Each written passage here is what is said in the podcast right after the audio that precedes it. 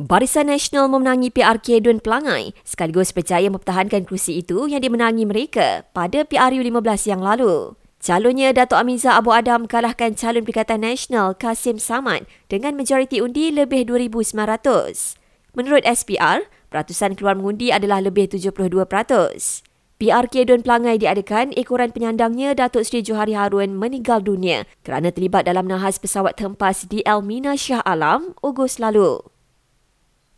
15 kawasan kini mencatatkan bacaan indeks pencemaran udara tidak sihat. Ia melibatkan beberapa kawasan di KL, Selangor, Negeri Sembilan, Melaka dan Johor. Kira-kira 3,000 sekolah di seluruh negara digazet sebagai pusat pemindahan banjir.